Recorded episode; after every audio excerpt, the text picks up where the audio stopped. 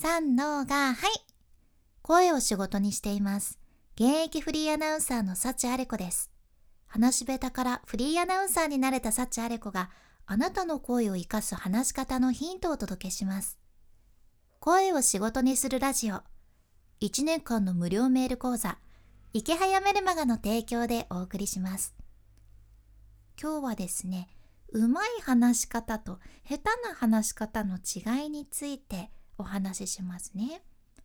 誰かがさ話し寄るのを聞き寄ってこの人話うまいなとかこの人は、ん、あんまり話伝わってこんなって思うことあると思うんやけどこれ実は話がうまいとか下手とかではなくって別の要因があってそういう違いが出てくるっていうのあるんですね。ちょっとこれをあなたの身近なところでもね思い出してみてほしいんやけど学生の頃とかさいろんな先生おらんやった？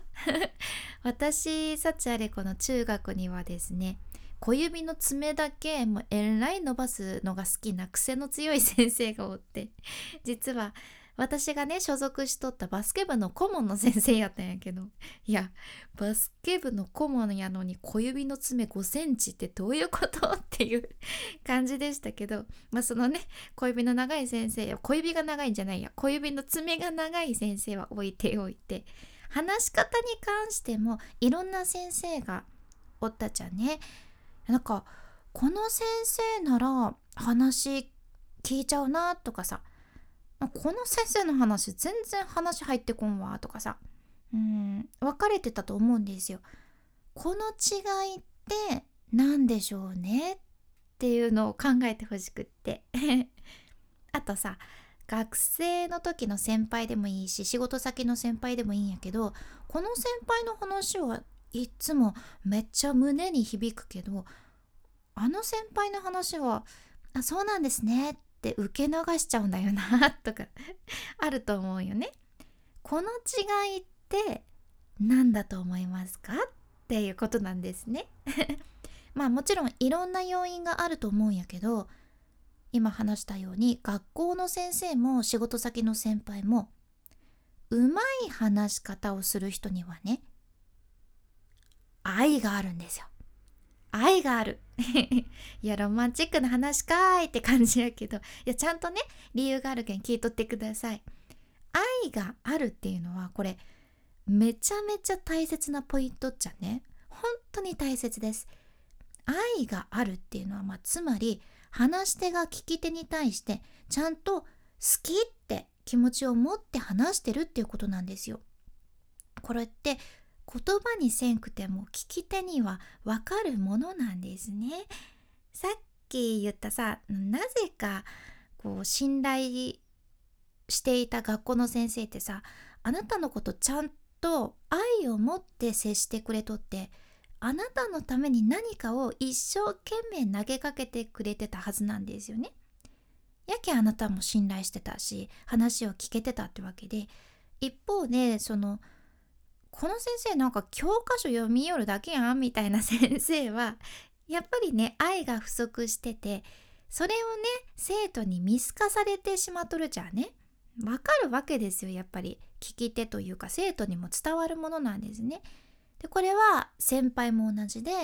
あなたとしっかり向き合ってくれとる先輩の話はもうどうやっても胸に響くけどなんかあなたに愛がない先輩はどこかしらというかまあもうめっちゃ人ごとに聞こえてしまうんですねどんなアドバイスもね。でここからあなたが話し手になる時に大切になるポイントが学べるわけなんですよ。でそれはあなたが話す時聞き手に対してちゃんと愛を持って好きって思って話すっていうことですね。これをやってるかどうかです。これはね簡単なようで結構難しいとよね。例えばさ2つの次のケースをちょっと考えてみてほしいんやけど1つはねちょっと想像してみてください。あなたには今めちゃめちゃめちゃめちゃ好きな人がいます。でもうねその人を目に入れても痛くないぐらい好きなんですね。もうそれぐらい好きってこと。でその好きな人にどうしても大好きって伝えたい時どう伝えますか？っていうことなんですね。もう本当に大好きなんですよ。そしたらさあなたもどうやってでもとにかく伝わってほしいけんさどこで言おうかな伝えようかなとかさどんな言葉を使って相手に届けようかとか今言っていいタイミングなのかなとかさめちゃめちゃ考え抜きますよね。多分いろいろ工夫するはずなんですよ。じゃあもう一つ2つ目のケースですけど例えばさあなたのそんなに仲良くない知り合いにあのお店は野菜が特売ですよって どうしても伝えないかんくなったとして例えばね まあどんなシチュエーションって感じやけどささっきみたいに熱量込めていろいろ試行錯誤して考え抜けますかっていうことなんですね。どうですかね。1つ目のケースと2つ目のケース。考え抜き方全然違くないですか？話し手の意識も工夫も全然違うはずなんですね。これはやはり相手に愛があるかどうかなんですよ。もうほんとちょっとしたことなんやけどさっき話したような胸に響く話をしてくれた学校の先生だったり仕事先の先輩は今の今まであなたの記憶に残っとるんよねさっき思い浮かべたってことはさこれめちゃめちゃ大きくないですか？記憶に残ってるんですよでも意外に身近な人には特に忘れがちなことだなとか思ったりするんですね。簡単なようで難しいこの愛を持って話すっていうのかなり話し方においては大切なポイントになってきます。まあ、今回のまとめとしては伝えたい相手をあなたの好きな人だと思って話そうっていうことですね。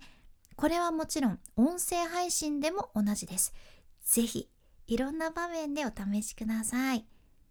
今回の内容と合わせて聞きたい回を概要欄に一つ今日も入れています。今日はですね、人間関係を良くする相手の五感に合わせた話し方っていう回ですね。こちらもめっちゃ使える聞き手に愛を持って話すテクニックの一つをシェアしてますので、ぜひ合わせてお聞きくださいね。そして池早さんの無料メルマガのリンクも概要欄に入れています。私幸あれ子はこの池早さんのメルマガ読み始めてね今4ヶ月ぐらいになりますかね。最初さあんなにツイッター1回2回1日でツイートするのにも大変やったんやけど今はね毎日普通に10ツイート以上できとるじゃんね。まあ、習慣なんかな継続すると慣れる部分もあるしこれ伝えたいっていうのがねやっぱり溢れ出てくるっていうのありますね。まあ、もちろんさなんかこう本業との両立で夜とかにうおって叫びたくなる時というかまあ実際に叫びよる日も割と多いんやけどね でも自分の変化が明らかに見えてきてすごく楽しいんですよね。池早さんのメルマが、まあ、もちろんほんと無料なんやけどすごく有益な情報ばっかりでこれ読むとねマインドも行動も確実に変わっていきます。私の経験談です、まあ、まだ池早さんのメルマが読んでないっていう人はとにかく全部無料やけん概要欄からまずはサクッとチェックしてみてください。君に幸あれ。ではまた。